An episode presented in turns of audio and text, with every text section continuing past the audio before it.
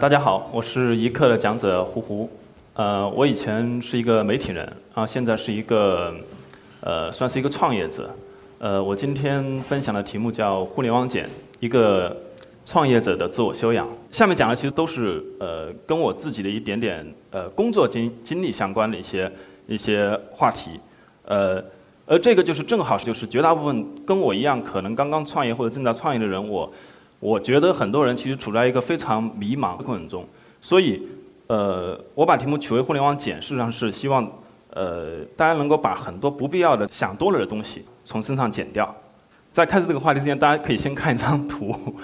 因为我待会可能全部都在唱反调。这张图是我经常关注的一个证券类的自媒体，叫股社区，它整理了，最近十几年，你错过的发财的机会，可能大家看了之后。 心里都有点堵，因为如果你没有赶上的话，让大家平衡一下。其实我也都没有赶上，但这里面我发现有一个错误，它写着2007年投资艺术品，那个时候正好是艺术品的高点。有一句话叫做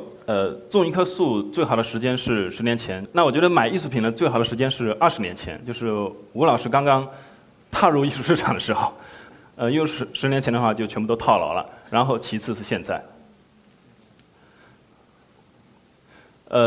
我想讲的第一点就是说，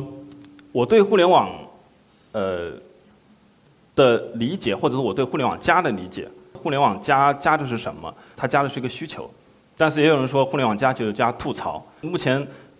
最火的互联网的应用，其实或多或少都跟吐槽有关。但是，对于一个真正利用互联网来创业的人来讲，你需要资金需要现金来支撑你的。 公司的时候，你不可能仅仅只是靠吐槽来支持，所以，我的理解就是加需求，把你所有能想到的所有的需求全部列出来之后，其实你要开始去做减法，删掉那些不重要的东西，你才知道自己真正需要做什么。微博上有一个账号叫“浴室沉思”，就是很多人在洗澡的时候，他就会有非常多的想法，等到洗完其实已经忘了差不多了。但是，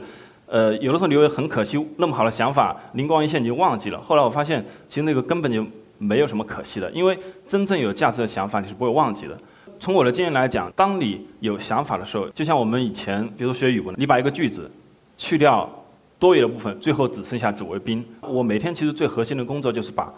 我下一步要做什么，我明天要做什么，所有这些工作尽可能减掉，然后剩下我觉得真正应该做的。关于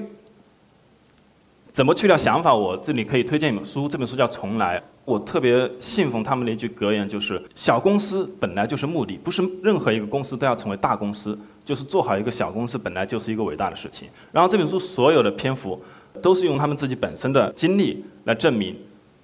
一个小公司怎么可以做得非常成功。他们一共只有30几个人，但他们每年的纯利润是几百万美金。他们服务的企业也是几百万用户量的级别。这本书我建议大家如果有兴趣可以去看一下，而且它是一个评分非常高的公司。那我想讲的第二个话题就是说认识自己。我可能要引用一句非常。 古老的话就是“修身齐家平天下”。现在很多年轻人天天想的是怎么去平天下，怎么去创造一个事业，但是他忽略了修身的这一部分。每天独自一个人的时候，怎么理清自己的思绪，怎么认识自己？我觉得这个是一个非常严重的问题。但是，很多人每天都是被各种事情牵着走，没有办法好好的想想我到底是谁，最适合我做的是什么。今年3月份的时候，我也做过一次分享，我上去跟大家开了一个玩笑，我说。 我是一个网红，后来我觉得不对，因为现在网红经济就冒出来了，然后我觉得我不够资格做一个网红，因为我根本没有那么多粉丝，可能就那么几千个人，我也不是什么大 V， 我也不是自媒体，虽然我觉得我也可以写一些东西，制造一些话题，但是我并没有想去做一个自媒体。后来我给自己定位，我是一个什么呢？我觉得我是一个深 V， 因为某个行业、某个非常窄的领域，我希望把它做得非常深。除此之外，我没有任何兴趣，我也不需要那么多的粉丝，可能就几千个甚至几百个人就足够。但是，我希望在某个专业的领域得到这个非常小众人群的认可。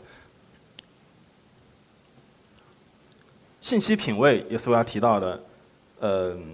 今天就是大家互相加一个微信，然后第一件事情，你看一看大家的朋友圈。 哪怕这个人活生生的站在你面前，你还要觉得看看他在网络上什么样子，然后去判断他是一个什么样的人。我想说的就是说，其实今天你在网络上的行为，你留下的痕迹，代表了你这个人也构成了你以数字形态在网络上的一种存在。事实上，就是互联网上虚拟社区里面的人，有的时候比你现实生活的人给人的印象更重要的时候，你应该怎么去把给人看到的一面展现出来？如果你的朋友圈全都是一些乱七八糟的东西，那别人不可能给你留下好的印象。绝大部分人没有一个生产信息、原创信息的能力，所以我觉得这是大家需要去考虑的问题，就是说你是要成为一个仅只是在网络上留下来信息，就像微博的僵尸账号全都是一些转发一样，没有人可以去判断你的个性、你的特色，还是说你可以通过网络上留下一些痕迹，别人能够判断出这是你的风格，这是你的价值所在。边际意识，这是我特别想强调的一点。虽然我今天在做的是非常非常商业化的事情，但是我是从一个媒体人入手。我所做的编辑工作对我来讲都是终身受用的。它告诉我怎么去面对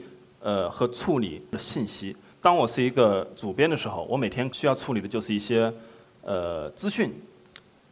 话题。今天我在做艺术品的交易，要处理的是艺术品的信息，一些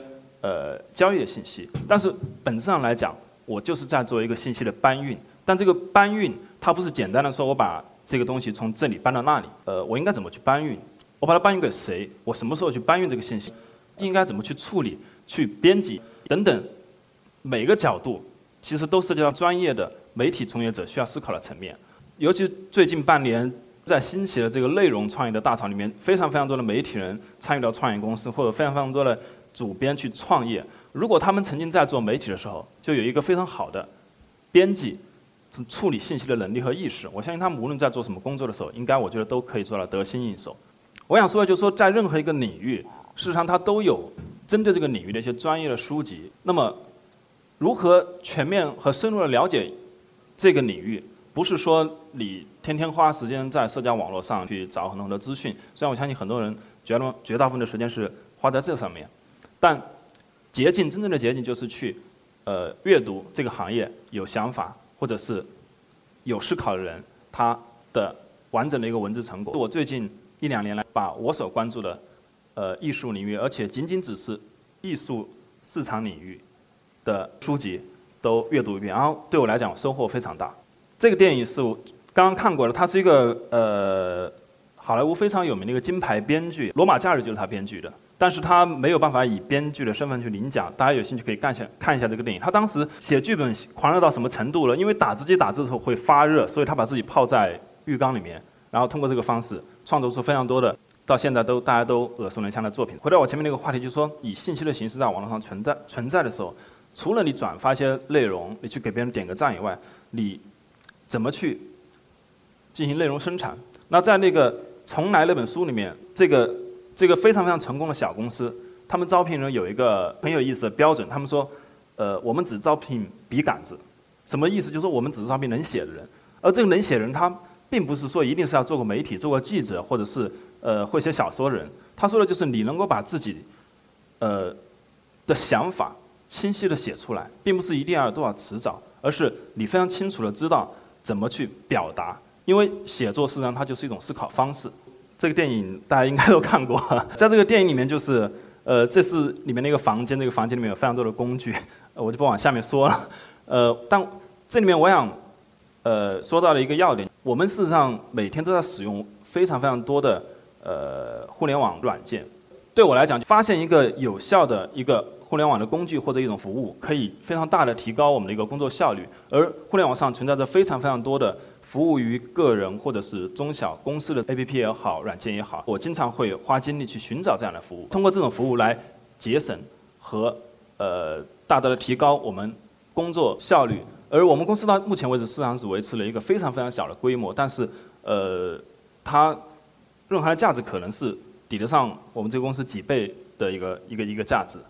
最近刚刚《权力游戏》里面的一个截图，如果有人看过的话，大家应该知道，就是这是那个John Snow 去搬救兵的时候，大费口舌之后，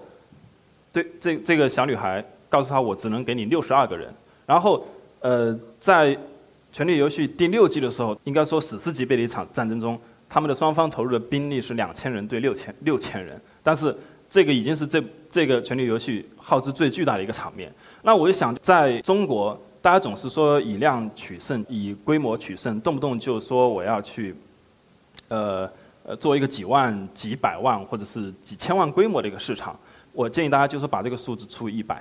我觉得几百个、几千个人，他就足够我把我所有的时间精力投入在上面。 我自己本科的专业是，我是学财务的。就那个时候，我学财务时候，我面临最大的一个困难就是，我一个月的工作，一个月的生活费才几百块，我怎么去思考一个公司几百万、几千万的这种进出？就是那个时候我是根本就摸不到的，因为我没有办法下水。直到我工作很多年之后，尤其是自己开了公司之后，我才能理解一些财务层面的一些问题。后来进入到艺术行业，我发现，